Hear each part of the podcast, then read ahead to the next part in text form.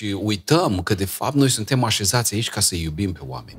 Pașii spre lucrurile noi pe care Dumnezeu le-a pregătit sunt dificili, dar nu imposibili dacă stai aproape de Dumnezeu. Știi, de multe ori m-am gândit cum a putut Iuda să stea trei ani jumătate cu predicatorul predicatorilor, păstorul păstorilor, prințul cerului și totuși să procedeze cum a procedat.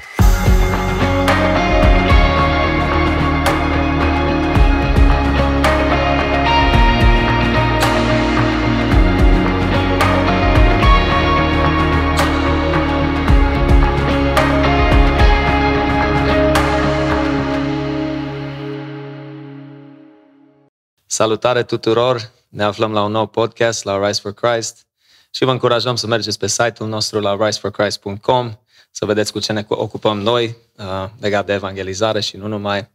Astăzi avem un invitat foarte special, un prieten, un pastor, un om al lui Dumnezeu, Cristi Popa. Brother, thank you că ai acceptat invitația. Cu plăcere, o bucurie din partea mea. Așa mă bucur, ești pentru a doua oară cu noi, Cristi.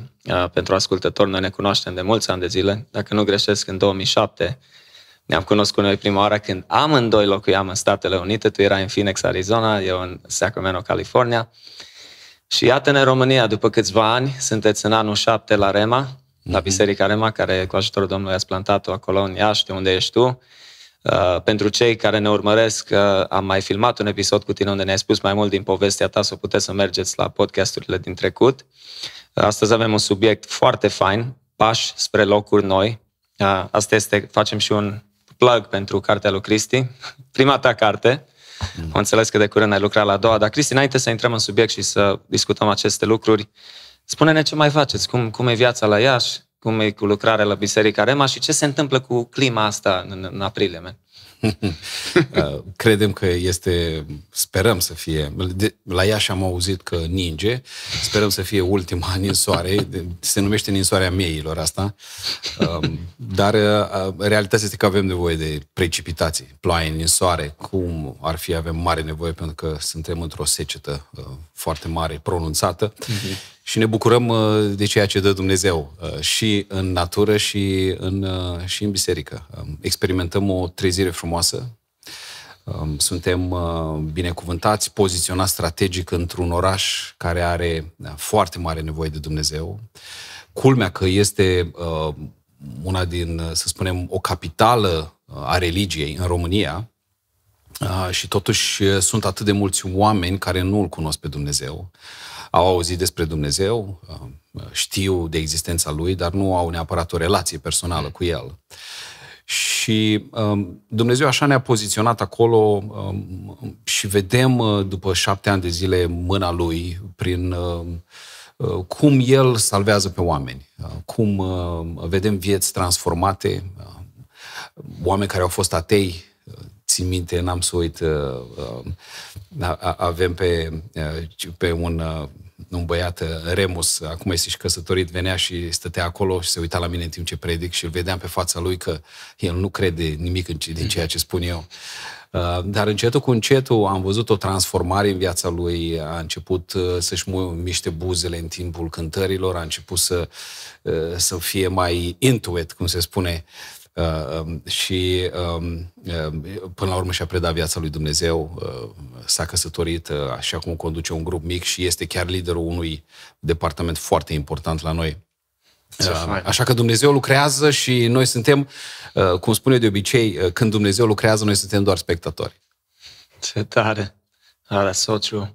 Da. Despre asta e vorba. Și de asta nici nu prea este presiune, pentru că El e cel care face lucrarea. Noi suntem, de altfel, Scriptura spune, noi pășim în, în lucrurile pregătite de El. El a pregătit faptele bune, noi nu mai pășim în ele. Mm-hmm. Nu noi suntem creatorii, El este creatorul. Tot ce trebuie să facem este să fim credincioși cu chemarea pe care ne-a făcut-o, cu darul pe care l-am primit, pentru că darul, de obicei, este unde este durerea. Nu? Ceea ce te doare, ceea ce te deranjează, ceea ce ai vrea să fie mai bine, aia este darul și chemarea ta. Dacă noi lucrăm în parametrii ăștia, până la urmă Dumnezeu lucrează și um, rezultatele sunt evidente. Ceea ce se întâmplă la Rema în Iași astăzi, uh, vedem rezultatele evidente. um, o creștere organică, frumoasă, naturală um, și uh, îi dăm glorie lui Dumnezeu, că până la urmă numai Isus merită toată gloria. Este Amin. lucrarea Lui. Amin. Mi-a plăcut foarte mult ce a menționat, Cristi, uh, și uitându-mă la biserica voastră, observ uh, ce inimă aveți pentru cei nemântuiți. În, într-un oraș cum e Iași, uh, o populație atât de mare, așa de puține biserici evanghelice și totuși aveți inima asta arzătoare pentru, pentru oameni. Cum reușiți să mențineți în șapte ani de zile o așa pasiune pentru cei nemântuiți, împlinind marea trimitere chiar în România, mea? Uh, cred că ăsta este, ăsta este scopul principal al bisericii. Dacă stăm și ne gândim, principala motivație a Fiului lui Dumnezeu, a Prințului Cerului de a coborâ jos, a fost dragoste de oameni. De altfel, Apostolul Petru spune că treapta cea mai mare la care putem ajunge este dragostea de oameni. Orice alt scop în înființarea unei biserici, în viziunea unei biserici, în afară de mântuirea, de salvarea oamenilor, este uh, o chestiune absolut uh, secundară și care nu are neapărat valoare. Scopul principal este mântuirea păcătoșilor. Știi că noi toți ne dorim ca Duhul Sfânt să lucreze în viața noastră și ne dorim Duhul Sfânt să fie activ în comunitățile noastre. Și uităm un lucru foarte important. Uh, funcți, funcția de bază a Duhului Sfânt este convingerea lumii de păcat. El asta face. De multe ori noi ne-am asumat treaba asta. Și uh, uh, prin, prin, prin felul cum privim noi lucrurile și din dorința noastră de a fi deosebiți, câteodată putem fi foarte, uh, cum să spun, judgmental, judecăm pe oameni. Uh, suntem pe un cal așa foarte uh, important, religios, scrobit și uităm că de fapt noi suntem așezați aici ca să iubim pe oameni. Și ce se întâmplă? În clipa când vrei ca Duhul Sfânt să lucreze în comunitatea ta, trebuie să te asiguri că faci ceea ce vrea Dumnezeu să faci. Mm. Un bun prieten de-a meu, un pastor din, din Statele Unite, din Birmingham, Alabama, mm. uh, uh, îmi spunea în felul următor. Dacă vrei să câștigi întotdeauna în viață, secretul este următorul. Află ce face Dumnezeu și fă și tu. Wow! E, e, e genială yeah. și foarte adevărată. Prin urmare, dacă vrem să fim de succes în misiunea noastră, în bisericile noastre, trebuie să vedem ce face Dumnezeu în societate. Pentru că Dumnezeu lucrează întotdeauna. Mm. Este în continuare activ. Duhul Sfânt în continuare este pe pământ și lucrează. Vedem ce face Dumnezeu și ne alăturăm și noi a ceea ce face El. E bine, din totdeauna Dumnezeu a fost în businessul ăsta a salvării sufletelor. Pe el asta îl interesează mai mult decât orice. Sigur, tradițiile noastre au un anumit loc, nu neapărat sunt rele, uh, uh, liturgia noastră, dacă vrei, mhm. are un scop, nu e nicio problemă, dar nu astea sunt mai importante decât mântuirea sufletelor. Ceea ce am înțeles de vreme este că Dumnezeu întotdeauna va salva oameni. Și uh, o chestie foarte importantă, uh, și tu fiind un lucrător al Evangheliei uh, cu chemarea ta, ai văzut că de multe ori oamenii se întorc la Dumnezeu prin slujirea noastră. Dar noi suntem doar elementul uh, definitoriu, dar până a ajunge în punctul ăla, Dumnezeu a lucrat în inima lor prin circumstanțele vieții, un vis, o persoană care a venit și a spus ceva, un verset din Scriptură. Cu alte cuvinte, ce vreau să spun? Dumnezeu deja lucrează în viața oamenilor din afară. Ceea ce este foarte important și am înțeles la Rema este faptul că um, societatea, oamenii din societate, în marea lor majoritate, sunt cercetați de Duhul Domnului. Pentru că spune că trăim vremurile sfârșitului. Este adevărat. Și este o accelerare a lucrării Duhului Sfânt în societate. Nu neapărat cum o vedem noi, ci la nivelul inimii, în omul ascuns. Și uh, pur și simplu nu mai sunt uh, uh, surprins când oamenii vin și spun uh, uh, știi, Dumnezeu mi-a vorbit dinainte și eu am știut că trebuie să mă întorc, dar acum când am auzit predica, cântarea, uh, în cadrul grupului mic, am realizat că e momentul să fac pasul. Dar Dumnezeu deja lucrează. Tot ce trebuie să facem noi este să fim credincioși chemării Lui și să avem o inimă uh, a evanghelistului. să împărtășim durerea lui Dumnezeu. Mm. Durerea lui Dumnezeu este pentru lumea pierdută, care zace în afară de în afara mântuirii și în afara relației cu Hristos. Wow, absolut. Da, foarte încurajator, Cristi, man. I love it. La ce te referi când vorbim despre pași spre locuri, locuri noi? Despre ce vorbim în mod practic? Sau avem nevoie să, să facem pași spre locuri noi? Eu cred că da. Cineva spunea că singura constantă este schimbarea. um, um, și cărțulia asta pe care am scris-o, în special, în mod uh, voit am scris-o așa mai, mm-hmm. mai, mai mică ca să o și citească oamenii. Nu știu cum ești tu, dar eu când văd un uh, frații Karamazov, așa, parcă mă, mă, mă bruschez așa, mă, cred, mă da. sperii, da. mă blochez. Um, nu mai avem timp. Asta este realitatea. Um, și uh, trebuie să facem ceva aici. Mm. De ce pași spre locuri noi? Uh, este, dacă vrei, o experiență uh, personală. Viața așa a fost pentru mine. A trebuit să, să mă decid uh, de vreme la 24 de ani să emigrez în Statele Unite um, și apoi după 15 ani de America, de a de trăirea visului american, a trebuit să, să mă întorc uh, în România de right. tot. Um, și în mod constant am fost uh, pus în fața uh, pașilor spre locuri noi. Da. Și am văzut, pentru că vezi, Scriptura este o călăuză și se spunea că Vechiul Testament este o umbră a Noului Testament. Vechiul legământ este o umbră a Noului legământ.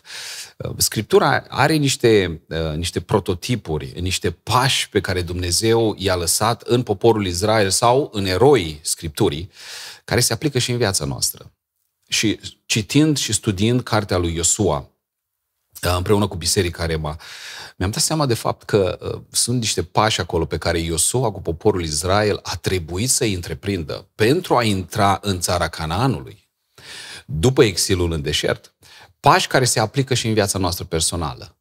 E, e foarte interesant că dacă urmărim îndeaproape călătoria lor mm. și lupta lor și cucerirea Erihonului și a țării Canaanului, identificăm niște lucruri care se aplică și în viața noastră uh, personală. Ce tare! Bună oară! Um, ce mi se pare absolut fascinant este că uh, cel mai greu lucru este să faci primul pas. Nu e așa, în, în, în orice domeniu trebuie să schimbi jobul, um, trebuie să schimbi orașul în care locuiești, țara, poate continentul, cum am făcut da, noi doi. Exact. Cel mai greu este primul pas. Absolut. Și dacă ne uităm în, în Iosua, primul lucru pe care Dumnezeu îi spune lui Iosua este scoală-te sau ridică-te.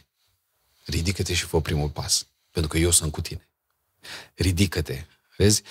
Um, cunosc oameni și sunt convins că și tu la fel, cunosc oameni deosebiți, um, spirituali, uh, morali, gospodari, dar care nu au făcut mari lucruri în viață de frica eșecului. Vezi? Și primul pas este cel mai greu. Dumnezeu îi spune, scoală-te, ridică-te, du-te, pentru că știa că uh, Iosua, ca toți oamenii, are o problemă cu, cu, cu a face primul pas. Este teroarea asta, frica de, de a nu reuși. Și, din păcate, ăsta este numitorul comun a majorității. Le este frică să facă primul pas, să schimbe cariera, să, um, să se apropie mai mult de Dumnezeu, să, să se alăture unei biserici care dă viață.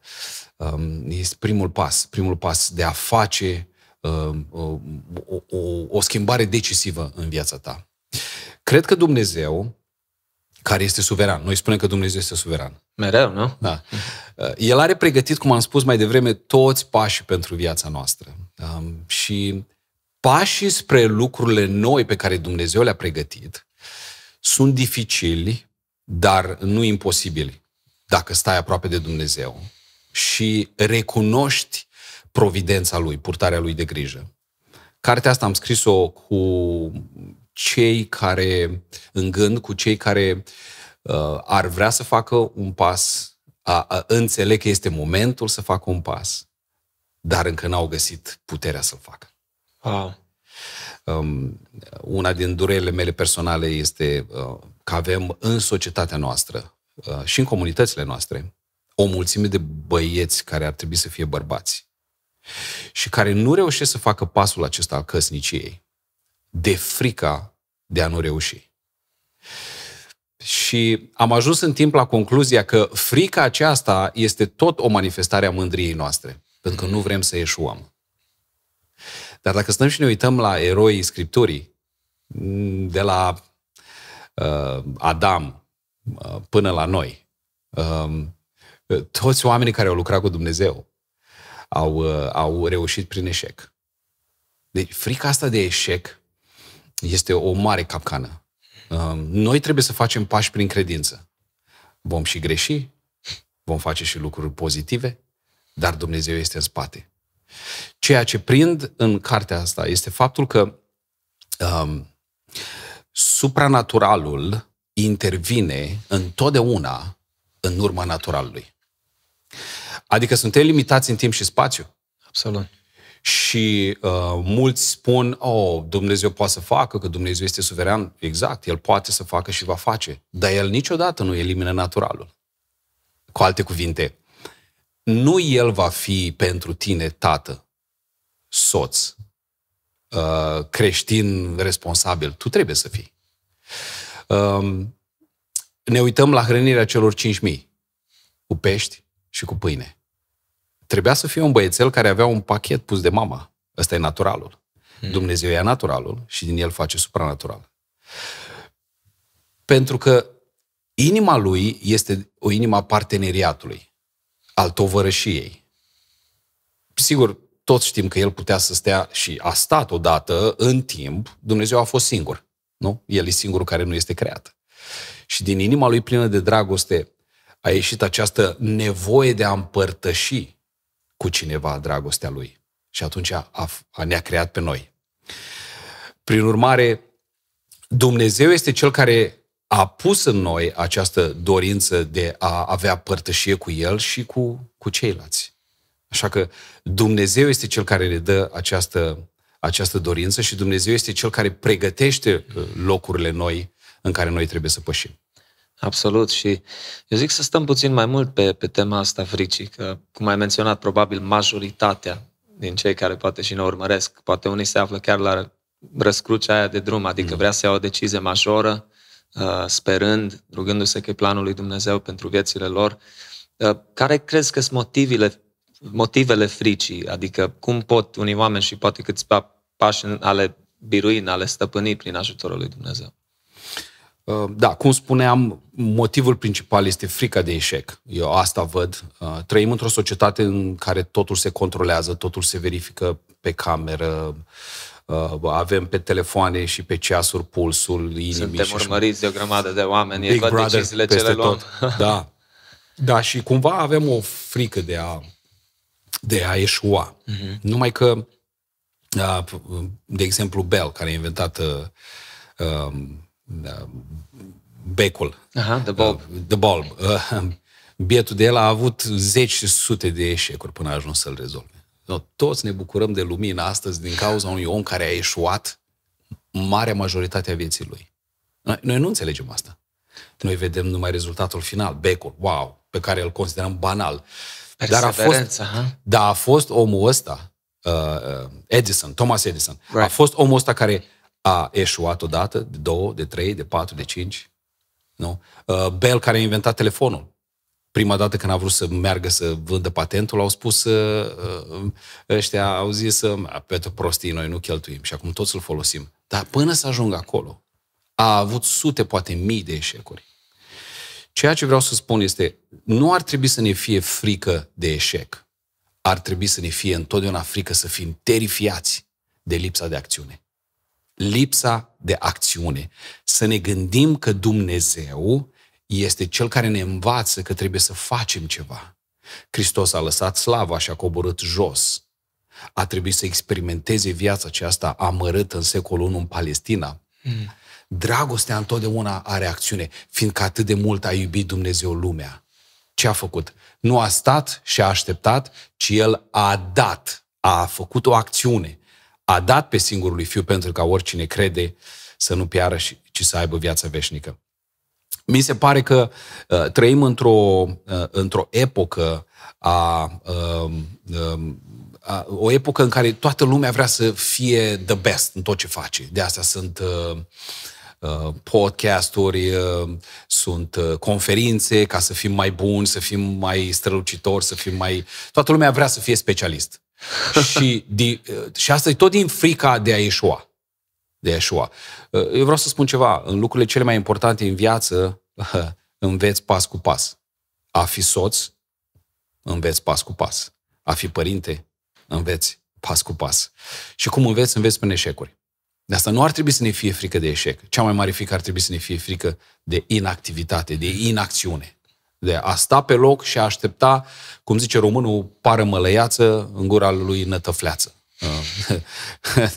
din, din, din păcate, niciodată Dumnezeu nu va onora lucrul ăsta. Asta nici nu înseamnă acțiune doar de dragul acțiunii. Așa. Evident că trebuie să fie o călăuzire, evident că rugăciunea, postul, respectarea principiilor uh, scripturale sunt cheia luminării. Dar Dumnezeu va îngădui de multe ori să ajungem în niște momente cheie uh, cu fața la zid, poate, ca să învățăm că El este întotdeauna soluția. Nu? Din păcate, noi nu învățăm decât din, din durere, uh, în stres, în momentele cheie. Uh, atunci suntem dacă vrei, cei mai învățabili. Pentru că altfel, din păcate, omul când este bine nu prea vrea să se schimbe. Nu prea vrea să se schimbe. Și mai este o chestie foarte importantă. Cei care ne urmăresc și zic, mă, este momentul să fac o schimbare în viața mea, în cariera mea, statutul meu social, relația mea cu Dumnezeu. Dorința aceasta vine din, um, din faptul că nu ești confortabil acolo unde ești din faptul că înțelegi că este momentul să faci o, o, o schimbare. Și asta tot de la Dumnezeu este. Dumnezeu este cel care îngăduie să experimentăm anumite lucruri în viața noastră, tocmai pentru a conștientiza nevoia de, de schimbare. Wow! Știi, mi-am amintit de o chestie, Cristi, tu ai făcut pasul să te muți în România împreună cu familia înaintea mea și cred că eu am urmat după un an jumate, nu mai știu exact uh, distanța, dar știu că ți-am scris uh, cu câteva luni înainte să ne mutăm și noi și era o, era o perioadă destul de grea și pentru mine, adică începe, aveam deja doubts, aveam gânduri, mă, dar chiar să plec, chiar să las totul aici, mă cheamă Dumnezeu acolo, deci știi, ai de multe ori vine îndoiala. Și țin minte că ți-am scris, să, să, chiar ne, ne rugam unul pentru altul atunci, m-ai încurajat și tu că te rogi pentru, pentru noi și noi pentru voi. Și țin minte când te-am întrebat cum e, ai spus, Madi, deci, slavă Domnului, uite, ne, încă ne acomodăm, uite, trece-te, sincer, mi-ai spus, țin minte cuvintele, e, e destul de greu. Mm. E foarte greu, știi? Mm. Uh, dar Dumnezeu ne roagă-te pentru noi, că mai, mai, mai rugat să mă rog în continuare pentru voi. Și, și uitându-mă acum, uite, ești în anul șapte la Rema și văzând a, cum a lucrat Dumnezeu atât de deosebit man, în, în, în familia ta, în biserica voastră și cum continuă să lucreze. Eu, cum ai spus, e chiar o trezire ce se întâmplă din punct de vedere spiritual acolo. Uh, dar în primul an nu ți-a fost neapărat ușor, Cristi. Da, și al doilea, și nici în al treilea, și nici în al patrulea. Uh, da, uh, primii, primii pași ai schimbării sunt cei mai grei, evident. Pentru că no, sunt niște lucruri care se schimbă în în felul cum faci uh, anumite lucruri în familie, în viață, primii pași sunt cei mai inconfortabili. Uh, și, într-adevăr, au fost, a fost complicat. Uh, când pronești ceva de la, de la zero, când începi ceva din nou, uh, că este carieră, că este statut social, e greu la început.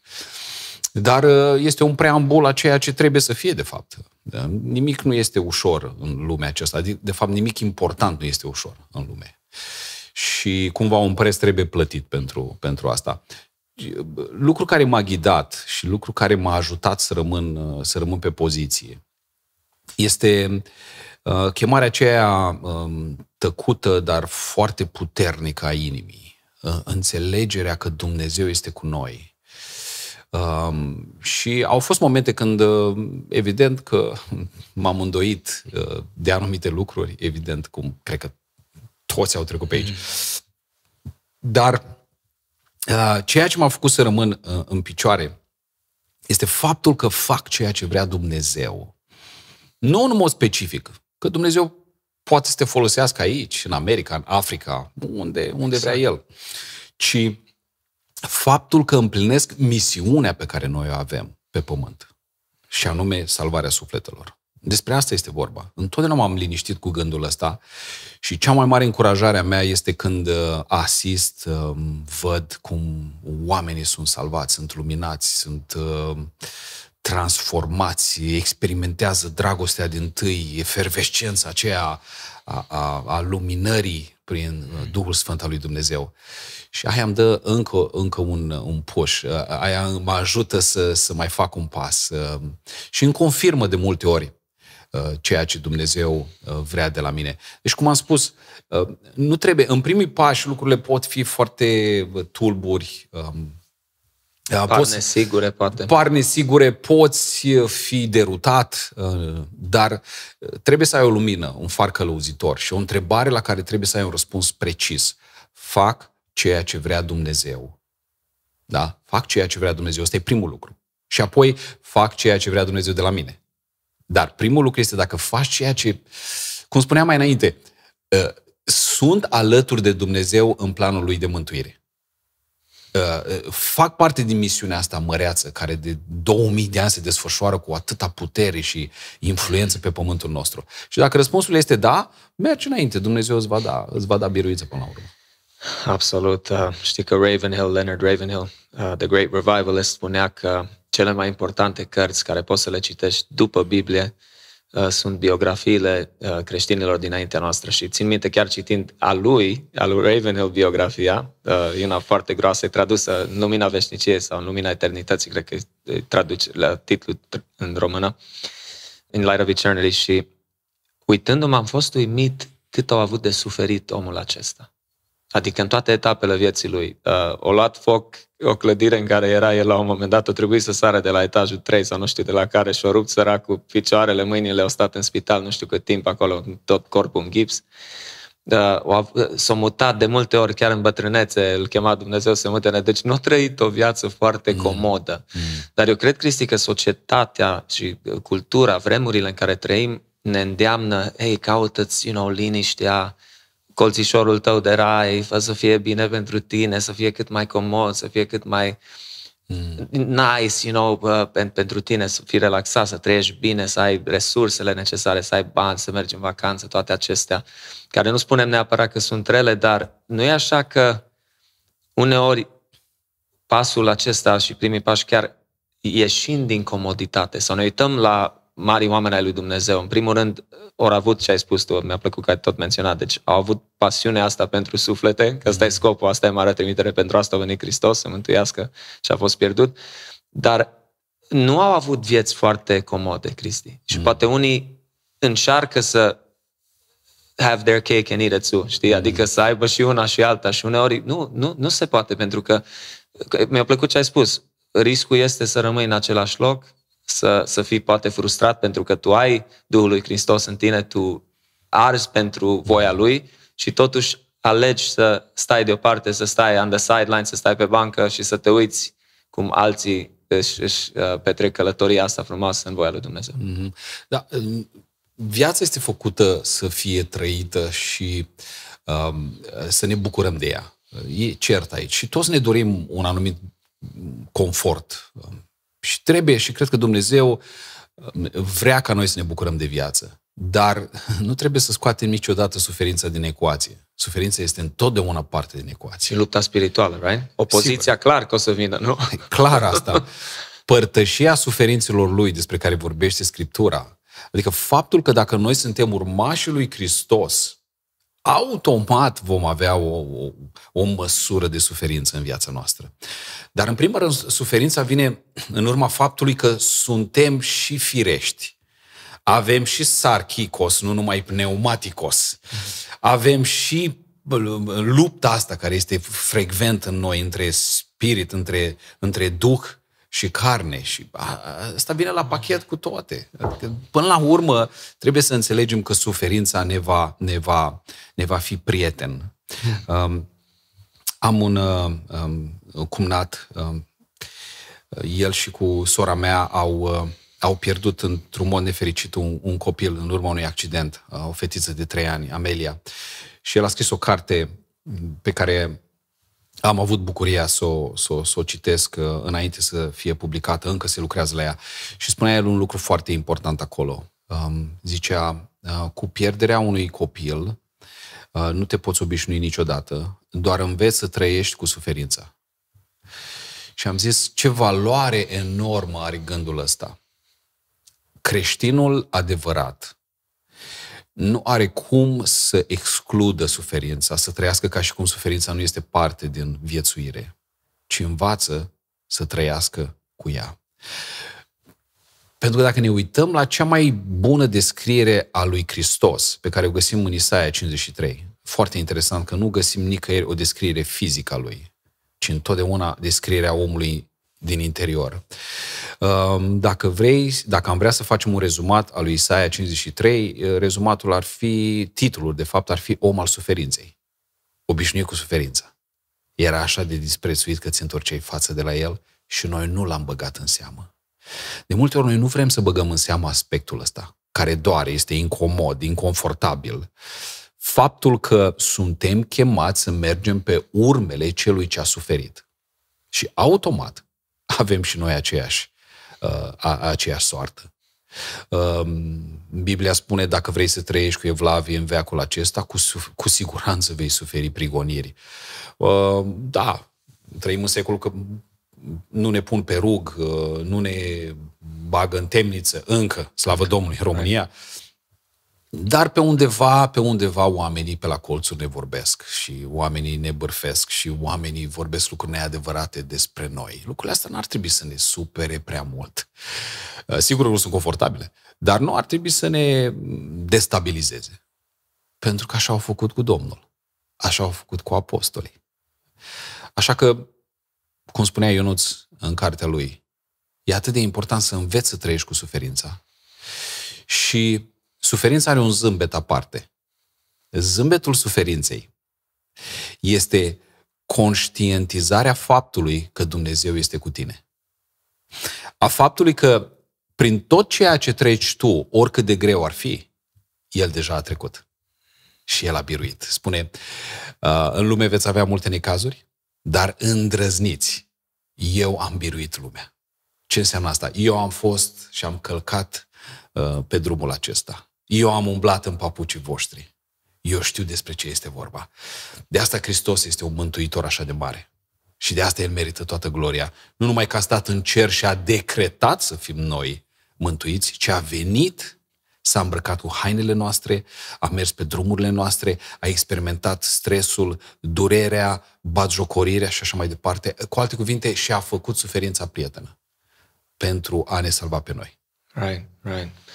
Și cred că un alt aspect uh, foarte important, mi-ai spus și tu mai devreme off the air, când ți-am spus că curând schimb și eu prefixul, ai spus, mă, vezi, adică de la 40, uh, zboară, zboară, anii se duce rapid în jos. Uh, cred că și cu suferința și cu orice trecem, uh, uite chiar titlul cărții biografiei lui Ravenhill, nu? În lumina veșniciei. Mm. Adică știm că se va sfârși. Mai devreme sau mai târziu, suferința se va termina. Adică vom pleca de pe pământul acesta. Și mm-hmm. cred că e mhm. foarte important nu să avem și uh, privirile țintite uh, înspre veșnicie și înspre faptul că suntem trecători și că nu va fi pentru, pentru totdeauna. Da, sunt, sunt, e, e foarte adevărat ce spui tu. Uh, ce vreau să spun eu totuși este, um, um mulți dintre noi trăim cu uh, dorința să se sfârșească. Um, mm dar uh, uh noi Când, nu înțelegem că... Din pricina durerii, ha? Da, din pricina durerii, poate a stresului, a neînțelegerii, am vrea să se sfârșească, să ajungem în sfârșit acolo. Dar viața veșnică nu începe acolo. Viața veșnică a început în momentul când Duhul Sfânt a venit și a făcut puh, în inima noastră. Atunci când am, am, am descoperit lumina, când l-am crezut pe Hristos, pe cuvânt. Cu alte cuvinte, eu am început să trăiesc veșnic din momentul uh, în care am permis Duhului Sfânt să lucreze în viața mea și am fost născut din nou. Da? Și este o călătorie continuă împreună cu Dumnezeu. Da, ă, temporalitatea, ă, înghesuirea în trupul acesta, limitarea în timp și spațiu se vor sfârși când vom păși lumea cealaltă. Dar cam asta e tot. Uh, uh, din punctul de vedere al vieții veșnice, noi trăim veșnic. Noi nu mai murim niciodată. De altfel, de ce ar fi spus Hristos uh, ce a spus Martei? Că adevărat, adevărat îți spun că cine crede în mine, chiar dacă va muri, va trăi veșnic. Da? Ce înseamnă? Ce înseamnă asta? Înseamnă că noi nu mai murim niciodată, noi trăim veșnic. Așa că, uh, da, ne dorim să fim cu El, dar noi deja suntem cu El. Da, vrei să experimentăm plinătatea, dar noi deja experimentăm plinătatea. Pavel spunea, uh, noi deja trăim cu El în locurile cerești. Uh, suferința este temporară, dar este un semnal că este aproape eliberarea și nu trebuie să trăim neapărat cu gândul că va veni vremea și să ne dorim să ajungem acolo, ci cât suntem aici, să fim activi, uh, să, să, să împărtășim cu cât mai mulți vestea bună și să-i scoatem pe cât mai mulți din, din, din păcat. Absolut. Wow, ce tare. Mai spune-ne, Cristi, despre pașii spre locuri noi. Poate te-am întrerupt puțin uh, punând atâtea întrebări și n-ai intrat suficient. De asta am venit aici. Nu? Exact. I love it, bro.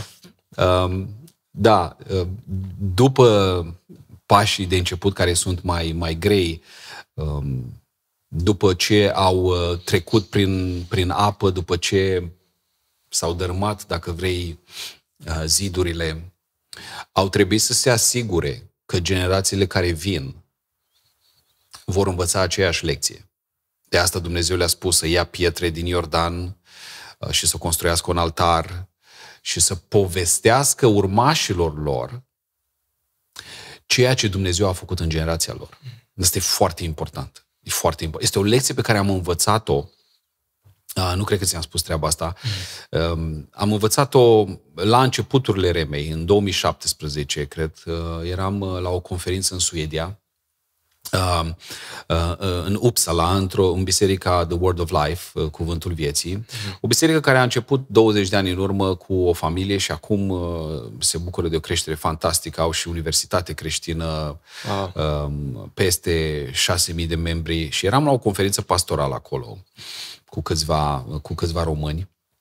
Și în timpul închinării, am auzit din spate uh, niște voci care se rugau, uh, cântau în alte limbi. Am știut că nu este suedeză, că îmi dau seama care e suedeză, engleză, o cunosc.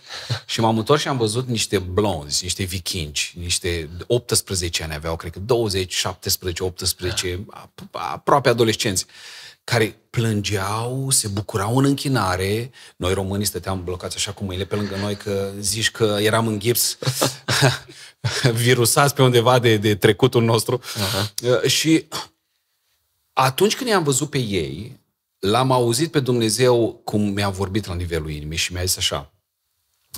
Mi-a zis, ăștia sunt copiii bisericii acesteia. Adică cei care s-au născut când biserica a fost înființată. Um, și ce mi s-a părut extraordinar este că biserica respectivă um, a, a fost în mintea lui Dumnezeu și Dumnezeu a plantat acest vis celor care au început-o pentru generațiile care vin. Asta am înțeles și asta a fost o chestie absolut revoluționară pentru mine. Și am înțeles că noi nu construim acum neapărat pentru noi. Pentru că noi cât mai avem? Dacă suntem trecuți de 40, cam, no, cam asta este. Trec, timpul trece foarte repede. Întotdeauna Dumnezeu lucrează pentru generațiile care vin.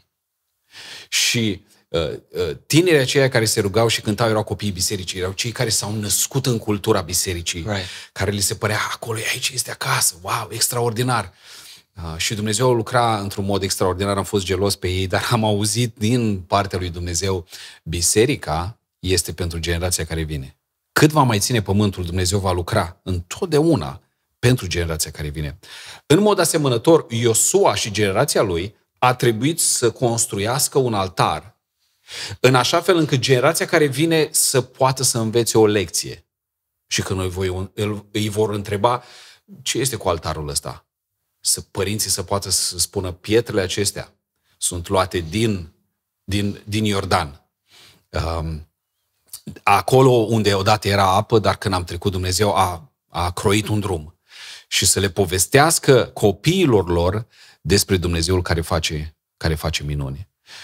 Asta ne spune că pașii spre, lucru, spre locuri noi întotdeauna sunt călăuziți de Dumnezeu cu generația viitoare în minte. Vezi că noi suntem foarte individualiști, noi ne gândim la noi. Right. Dumnezeu se gândește și la noi și la ceilalți care vin după noi. Asta pierdem noi din, din, din minte de fiecare dată. Cu alte cuvinte, uh, acțiunile pe care le întreprind astăzi eu mă vor afecta direct, dar mai mult decât pe mine, vor afecta pe cei care vin după mine. Aici trebuie să înțelegem și de asta este o responsabilitate pe care Dumnezeu o, o lasă lui Iosua și generației lui de luptători și se transferă și asupra noastră cu copiii noștri, tinerii pe care îi avem în comunitățile noastre. Nu? Um, întotdeauna îmi întreb adolescenții, cam uh, copiii mei sunt adolescenți, să te rogi pentru mine, uh, dar sunt copii minunați, deosebiți, dar întotdeauna îi întreb cum ți s-a părut. Um, ce părere ai despre grupul de adolescenți? Uh, cum ți s-a părut la biserică? Pentru că am înțeles lecția asta, că ei trebuie să se simtă parte. Ei nu sunt generația care o să vină vi- viitorul bisericii, ei sunt astăzi în biserică.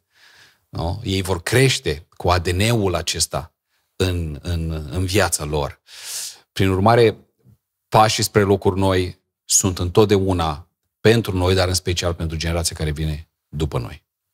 Foarte, foarte important. Wow, și cred că, mai spus, se pierde din vedere lucrul acesta și statisticile parcă spun că tot mai tineri sunt cei care iau decizia să-L urmeze pe Hristos, adică cei mai mulți. Oarecum, marea parte a oamenilor mm. care uh, vin la credință o fac când sunt destul de tineri, ceea ce mă face pe mine să cred că cea mai importantă lucrare într-o biserică e mm. a celor care sunt adolescenți, a copiilor, adică să investim în ei, să ne asigurăm că înțeleg Evanghelia, că sunt conștienți de păcat, uh, de pericolele, uh, a nu lua mm. pasul, a venit la Hristos și capcanele care sunt și să nu mai spunem de faptul că toți toată ziua numai în ecran. Da, um, dacă ne uităm la echipele noastre de slujire, um, sau dacă vrei să le numim departamente, mă rog, cum vrei, mm. um, sunt formate din tineri, nu? Din tineri, Hai care au... O mare majoritate, așa? Sigur, sigur. Deci, cu alte cuvinte, partea activă a bisericii sunt tinerii. Echipele noastre sunt formate din tineri. Și, cum ai spus, uh, da, ei sunt pe gadgeturi, acolo sunt ei, acolo este atenția lor și um, acolo trebuie să fim și noi. Chiar vedeam zilele astea o, o, o biserică destul de cunoscută a decis să își facă prezența în mediul online și am zis, welcome, bine ai venit după 10-15 ani mai târziu, da, bine că ai venit și acum. Uh, pentru că atenția lor este acolo, acolo trebuie să-i prindem, acolo trebuie să fim noi. Uh, acum nu se mai lipesc afișe pe stâlpi, acum se folosește Insta, Facebook-ul, YouTube-ul. Acolo se anunță tot. Da. Acolo suntem. Dacă suntem acolo, suntem. Dacă nu suntem acolo, cam greu. Cum ieșim în afară? Și cred că aici se aplică ce spunea Domnul, zicea să fiți înțelepți ca șerpi și blânzi ca porumbei.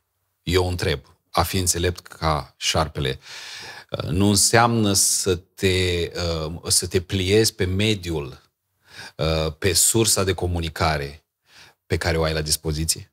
Dacă ne uităm reforma, prin Luther a început și a coincis cu inventarea tip, uh, tiparului. Nu? Predicile lui Luther au fost tipărite și de asta au ajuns sau la o mulțime de oameni. Sau o mulțime, și au, da, sigur, o mulțime de oameni au avut acces la predicile lui, ulterior la traducerea Scripturii.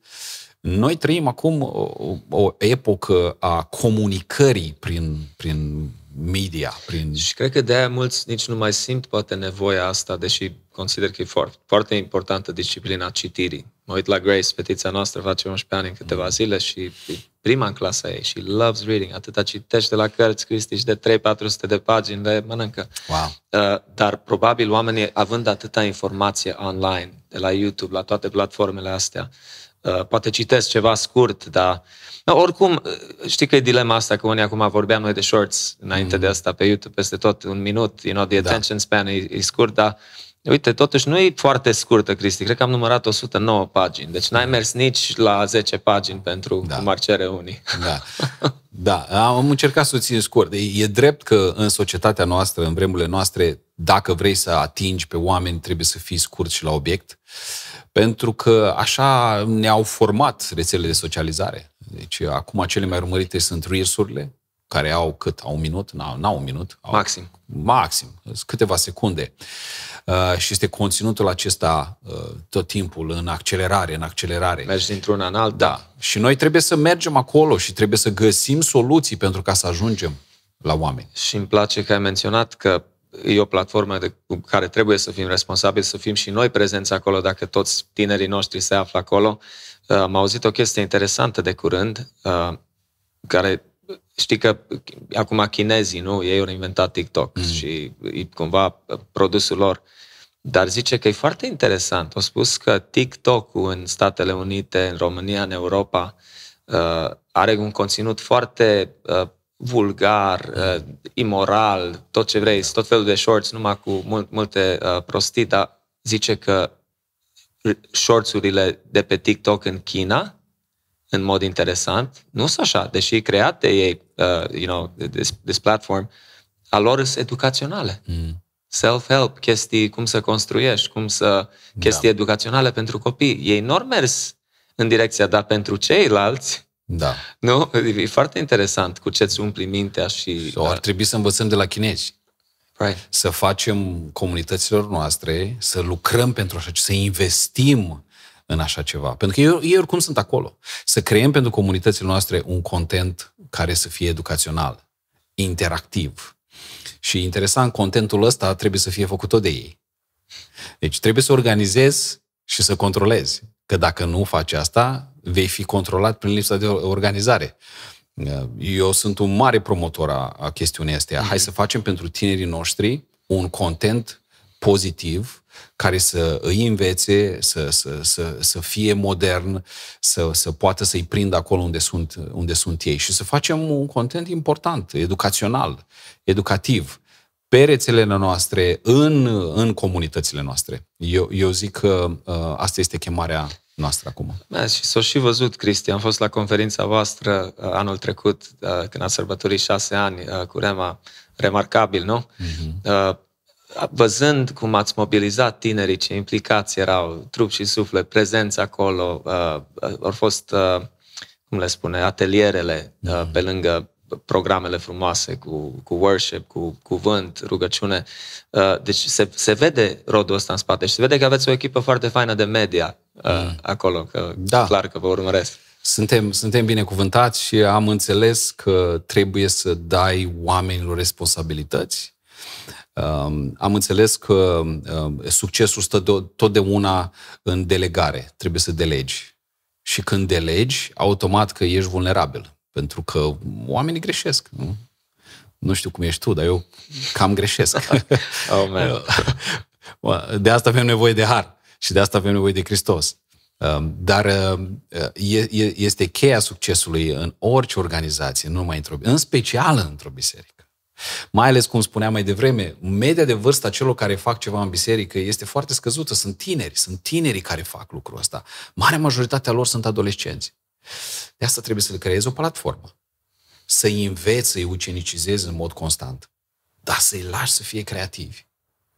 Pentru că, uh, cred că mai vorbeam noi de asta, nu poți să fii păstorul decât a generației tale. Prin urmare, trebuie întotdeauna să ai lângă tine să te înconjuri de oameni din diferite generații și pe ei să îi împuternicești să vorbească pe limba lor. Da, pentru noi ăștia trecuți de 40, poate e greu să relaționăm cu un, un teenager, un adolescent. Dar trebuie să găsești tineri mai aproape de vârsta lor care să vorbească pe limba lor. A, a, și asta, asta este o, o constantă a slujirii noastre. Trebuie să identificăm oamenii care au primit dar din partea lui Dumnezeu și vom vedea că în toate generațiile sunt oamenii ăștia. Și în clipa când îi împuternicești, când îi iubești, când îi apreciezi, uh, uh, fac lucruri absolut extraordinare. Dar asta, cultura asta a aprecierii, noi avem o problemă, noi românii, noi nu ne apreciem că ne mândrim. Dar interesant că nu avem grijă cu critica, cu critica suntem foarte, foarte buni. Spunea cineva, în clipa când trebuie să apreciezi, înmulțește cu 10. Când simți că trebuie să apreciezi, deja tu trebuia de 10 ori să apreciezi. Deci, succesul la noi este faptul că oamenii sunt împuterniciți, sunt ucenicizați și sunt apreciați pentru ceea ce fac. Asta, asta este tot. E, rețeta e foarte simplă. Și să folosești motorul ăsta fantastic uh, care este întotdeauna alimentat de energia tinerească, dorința tinerilor de a face uh, lucruri pentru, pentru Dumnezeu. Ei au și mai mult timp, și mai puține responsabilități din punct de vedere social. Uh, este o vârstă când pot să se implice și trebuie să fie implicați pentru că vor aduce un, raport, un aport imens la înaintarea Evangheliei. Noi suntem pe social media, uh, dar în echipa noastră de media sunt peste 40 de oameni care lucrează. Wow! În okay. echipă de Reels, uh, copyright, video processing, toate lucrurile astea. Și cu bucurie spun că oamenii ăștia lucrează voluntar, lucrează cu, cu, multă, cu multă dăruire, se simt apreciați și mai important ca orice simt că fac ceea ce Dumnezeu i-a, i-a chemat să facă. Ah, ce frumos și cât de fain să le poți oferi chiar mulți din urmă, cei ce ne urmăresc pe noi, sunt destul de tineri, să o încurajăm pe, pe, prin aceste uh, podcasturi și dar mă gândesc, Cristi, că pe vremuri, poate când noi eram uh, la vârsta adolescenței... Da, nu pe vremuri, că deja mă simt bătrân. păi na, na. Uh, dar faza era că nu erau prea multe, erau și alte vremuri, clar, dar nu te puteai poate implica în foarte multe lucruri mm. într-o biserică. So, oarecum poate mulți dintre noi eram și, you know, almost full-time spectatori. Mm, da. dar, dar ideea este că, uite, să, cum spui, să creezi contexte uh, pentru ei, să, să fie și împreună în anturajul mm. respectiv, Uh, și să-și găsească locul, să vadă poate... Și cred că așa afli care sunt următorii care vor fi the videographers, uh, the musicians, în orice, că foarte mulți nu sunt înclinați înspre muzică, dar sunt mm. înclinați în alte direcții foarte faine și contribuie fiecare cu, cu ceva. Mm. Uh, am menționat, evident, lucrurile grele din a face acești pași prin credință spre locuri noi, uh, frica, uh, provocările, dar este, cred că, Cristi, și un aspect frumos uh, al aventurii în călătoria mm. asta cu Dumnezeu și în a face pașii ăștia prin credință. Mm. Dacă nu știu ce ai mai vrea să adaugi aici pe, pe subiect înainte să Da, concludem. nu este numai greu. Este și bine. Um, uh, și evident că uh, această călătorie a evreilor spre Canaan, spre țara promisă, a avut uh, multe părți, uh, să spunem așa, mai grele, dar la un moment dat au căzut zidurile Erihonului, la un moment dat au intrat și au stăpânit țara, uh, s-au așezat acolo unde, unde Dumnezeu a avut în plan să-i, să-i așeze. Um, satisfacția extraordinară pe care o am în, după șapte ani de, de slujire aici în, în România, după șapte ani de Rema, mm. este că văd uh, oameni transformați um, și văd uh, cum Dumnezeu, în mod progresiv, constant, ne crește influența. Uh, și asta înseamnă că asta înseamnă că facem uh, ceea ce Dumnezeu ne-a, crea, ne-a, ne-a chemat să fim, să facem.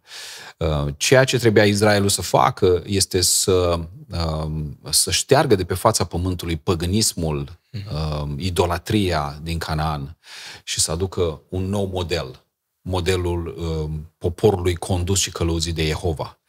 Acum, istoria ne spune că n-au reușit ei prea mulți ani să facă treaba asta, din cauza că n-au ascultat până la capăt. Dar ce binecuvântat suntem noi să fim în nou legământ și să fim părtași uh, la ceea ce Hristos face prin noi, pentru că Hristos a venit și ne-a transformat, ne-a făcut ființe noi, trăim în nou legământ, în noua eră, după Hristos și uh, putem să experimentăm, uh, dacă vrei, manifestarea împărăției lui Dumnezeu pe pământ aici. Asta este lucru cel mai frumos, lucru pozitiv, lucru care ne încurajează să mergem mai departe. În continuare sunt multe locuri noi pe care și noi trebuie să le descoperim. Ce îmi place foarte mult um, este promisiunea pe care Dumnezeu o face lui Iosua și pe care și noi trebuie să ne o asumăm și să o credem. El îi spune acolo așa, orice loc îl va călca talpa piciorului vostru, vi-l dau. Deci, asta e un lucru absolut uluitor. Implică acțiunea noastră, pentru că noi trebuie să pășim. Dar lucrul ăsta garantează călăuzirea și izbânda din partea lui Dumnezeu. Știi, mulți dintre noi vrem, am vrea, uh, și asta e un gând copilăresc, mm. ca Dumnezeu să vină să ne spună exact ce să facem. Fă dreapta, fă stânga, cu cine este în sor, cu cine este măriți, în ce stacuri să investești, în ce știi. Uh, vrem ca Dumnezeu să ne dea o hartă completă a viitorului nostru. Și nu înțelegem că Dumnezeu nu lucrează așa. Dumnezeu lucrează întotdeauna în credință. Ce este credința? Credința este pășirea pe ape. Este, este o încredere în lucrurile care nu se văd. O bazare profundă pe adevărurile lui Dumnezeu. Dumnezeu nu ne descoperă viitorul, ci Dumnezeu ne spune așa. Călcați și eu voi fi cu voi. Îndrăzniți și eu vă voi da. Ții minte uh, în întâmplarea cu, cu regele și cu profetul. Profetul îi spune, eu trebuie să mor, tu tragi niște săgeți și vom vedea ce va face Dumnezeu. Și amărâtul ăla, în loc să tragă mai multe, a tras câteva. Câte a avut credința lui și a spus, dacă trăgeai mai multe, erai mult mai în față. Erai biruitor complet peste popoarele acestea idolatre. Orice loc îl va călca talpa piciorului vostru, vi-l dau. Asta este, asta este, cred, este adevărat și cu privire la viața noastră. Uită-te la chemarea pe care ți-a făcut-o Dumnezeu și mergi prin credință. Calcă.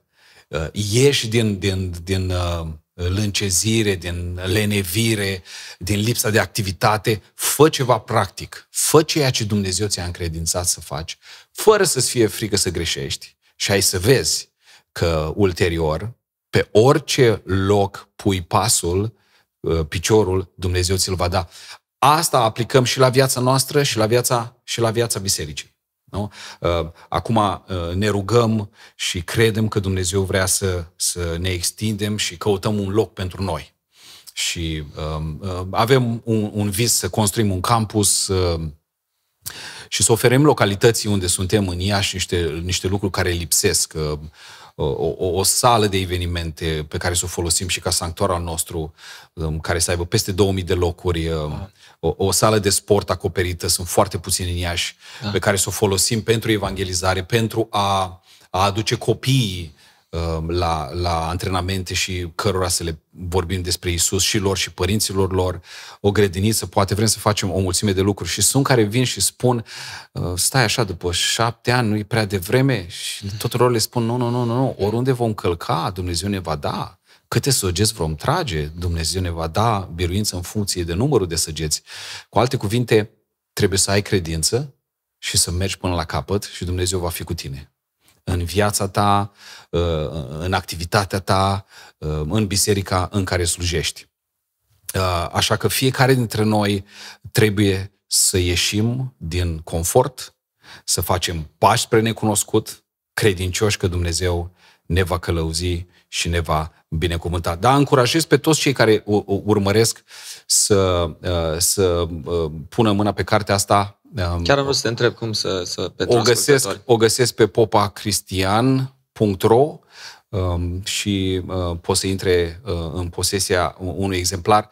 Uh, cred că îi va încuraja și îi va ajuta pentru a face pașii ai credinței. Absolut, absolut. Uh, uh, în timp ce ne povestea acum despre viziunea voastră și ce vă rugați să faceți în următoarea perioadă, chiar mă gândeam, Cristi, cunoscându-te pe tine de mai mulți ani, cunosc o parte din echipa voastră faină, știi, și scopul trebuie să fie unul corect. Mm. Și ce am apreciat și apreciez la voi, că nu, nu ați fost genul de oameni care ați făcut poate ceva în social media sau orice ca să ieșiți voi în evidență. Ați făcut-o cu un scop foarte definit și clar. Mm-hmm. De a propovădui Evanghelia și de a aduce cât mai mulți oameni la Hristos. Uh, și asta cred că, uh, nu știu, uh, probabil ai menționat în, în, în pașii aceștia, dar cred că de multe ori intențiile oamenilor uneori poate sunt greșite și de multe ori nu văd rezultate pentru că poate nu și-au dat seama că poate s-au îndepărtat de la scopul mm. principal a unui creștin. Mm.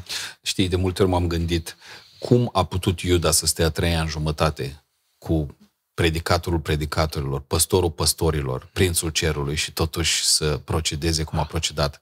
Ce întrebare! Singurul răspuns valabil pe care am putut să mi-l dau este că el a intrat în toată povestea asta cu un scop personal. Deci aici este, aici este cheia. Da? Aveam niște bătrâni în Statele Unite care au fondat Biserica Happy Valley. Mm. S-au dus la Domnul acum. Dar îmi spuneau în mod constant, chestia asta, pe care o aud și acum. Și îmi spuneau așa, lucrarea lui Dumnezeu um, până la urmă biruiește. Dar oamenii care se pierd pe drum Sunt oameni care au și urmăresc niște scopuri personale.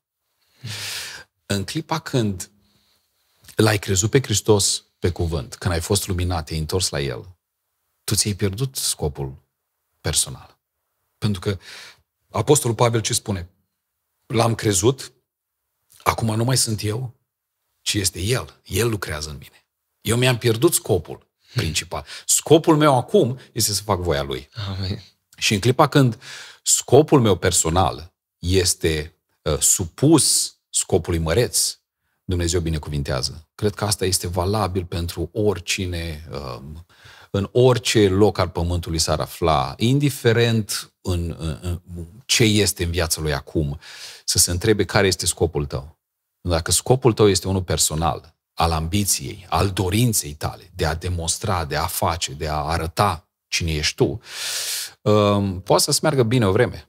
Dar uh, chestiunea asta are picioare scurte. Și se va, se va vedea în timp. Absolut, da. absolut. Da. În primii ani poate vei fi biruitor, dar in the long run, adică uh, pentru viitor, pentru ceea ce se va întâmpla de acum încolo, este foarte important să te asiguri că faci ceea ce face Dumnezeu. Cum am început podcastul ăsta. Cum poți fi întotdeauna biruitor? Hmm. Află ce face Dumnezeu și alătură-te și tu. Ceea ce îmi doresc eu cel mai mult nu este neapărat să fim cei mai numeroși, nu credem că suntem cei mai buni, nu credem că avem soluții pentru toate, dar știm, suntem convinși că ne-am alăturat echipei câștigătoare. Wow, și cred că ai spus chestia asta, sumarul ăsta e atât de cheie și pentru mulți tineri care ne ascultă, că întâlnim adesea tineri care spun, mă, nu mi-am aflat specific care e chemarea mea, unde mă vrea Dumnezeu, unde ar trebui eu să slujesc. Dar îmi place chestia asta, motoul ăsta, află mm.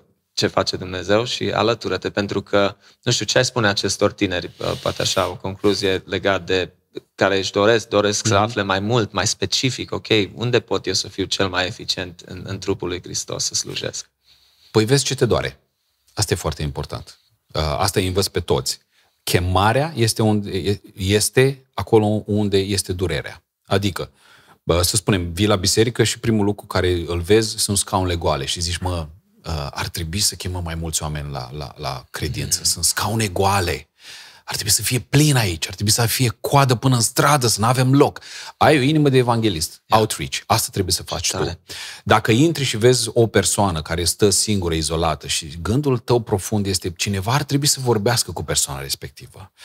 Aia este chemarea ta. Ai, ai, ai o inimă de slujire, de întrajutorare. Încolo trebuie să te îndrepți. Sau poate ai intrat și vezi că scaunele nu sunt aliniate la liniuță și trebuie, simți dorința să le pui la liniuță. Ai un dar de administrare. Asta este locul unde tu îți vei găsi împlinirea. Sau poate ne auzi pe noi acum la podcast și zici, băi, aș putea să fac un podcast mai bun decât Adi. Sau, și cred. Sau, sau, sau aș putea să predic mai, mai, mai, mai, mai bine decât uh, moldoveanul ăsta. Nici o problemă. Ai, tot de la Domnul este și asta. Ai primit un dar de uh, propovăduire, de predicare, sau poate l-auzi pe Adi cum cântă și zici, poate aș putea să cânt și eu. Uh, asta este, asta este chemarea ta. Deci vezi unde este durerea și așa afli și chemarea. Absolut. Și legat de predicare și cântare, asigură-te că și trupul lui Hristos din care faci parte uh, aude și vede potențial. Și confirmă. absolut, da. absolut. Nu la început, că dacă mă auziți pe mine la 21-22 cum cântam, da. nu mă recunoașteți, da? Procesul contează și durează, e de durație da, lungă, Cristi. Și eu, și eu mă uit la predicile mele vechi și nu știu cu unde să le ascund. Norocul tău că nu a fost poate așa multă social media back then. Da, da, da. Uh, Cristi, în concluzie, uh, pentru că ești la finalizarea uh, a a cea de-a doua carte, nu? Care, mm. care a scris-o. Spun, vrei să ne spui puțin despre ea în concluzie înainte să... Da, analizăm? lucrăm, mulțumesc, lucrăm la, la corectarea ei. Uh, se va numi uh, Întrebări grele și pornește la premiza că uh, la începutul credinței mele am aveam nevoie de o carte care să-mi răspundă la anumite întrebări importante. Um, noi primim întrebări importante de obicei de la copii. Copiii mei, când erau mici, m-au întrebat, tata, da, spunem, Adam avea buric? Și m-a blocat treaba asta pentru că și am, am întrebat-o a doua mea e foarte așa incisivă în felul cum gândește. Dar de ce spui asta? Zice, pentru că uh, cordonul umbilical este pentru ca să te hrănești în burta mamei și ei n-au fost în burta mamei. Mă, o întrebare absolut genială, nu m-am gândit la ea. Uh, sau știm problema durerii. Sunt oameni care întreabă dacă Dumnezeu este bun, de ce se întâmplă atâtea lucruri rele în lume. Sunt lucruri pe care mi-ar fi plăcut să, să, să fi avut acces, să-mi răspundă cineva. Acum știu că este Google și poți să găsești uh, mii de răspunsuri la întrebări. Dar am vrut să fac, o, dacă vrei, o, o, așa, o carte în care să adun uh, primele 10 întrebări uh, pe care noi le primim din partea tinerilor. Sunt unul care am lucrat 15 ani cu adolescenții, cu tinerii și cam uh, am răspuns de multe ori la întrebările astea. Și vreau, am vrut să Uh, fără să am pretenția că este o carte um, de, să spunem așa, uh, de apologetică, ci am vrut, din perspectiva biblică și practică, să răspund la niște întrebări uh, importante și cred că va fi de ajutor pentru, pentru lucrători și, și nu numai. Foarte, foarte fain. Așteptăm să, să o lansați uh, și confirm că și cartea aceasta, Pași spre locuri noi, uh, e chiar foarte biblică. Deci te-ai folosit maxim uh, de pasajele din, din Iosua și nu numai so. Mulțumim mult, brother, pentru slujirea ta, pentru inima ta și că mereu îți faci timp ca să, ca să fii și cu noi. Eu îți mulțumesc. E o bucurie să fiu uh, împreună cu voi și uh, sunt binecuvântat de ceea ce voi faceți în social media. Dumnezeu să vă binecuvinteze, să vă folosească în continuare. Mulțumim, bro. Până data viitoare. Sigur, absolut.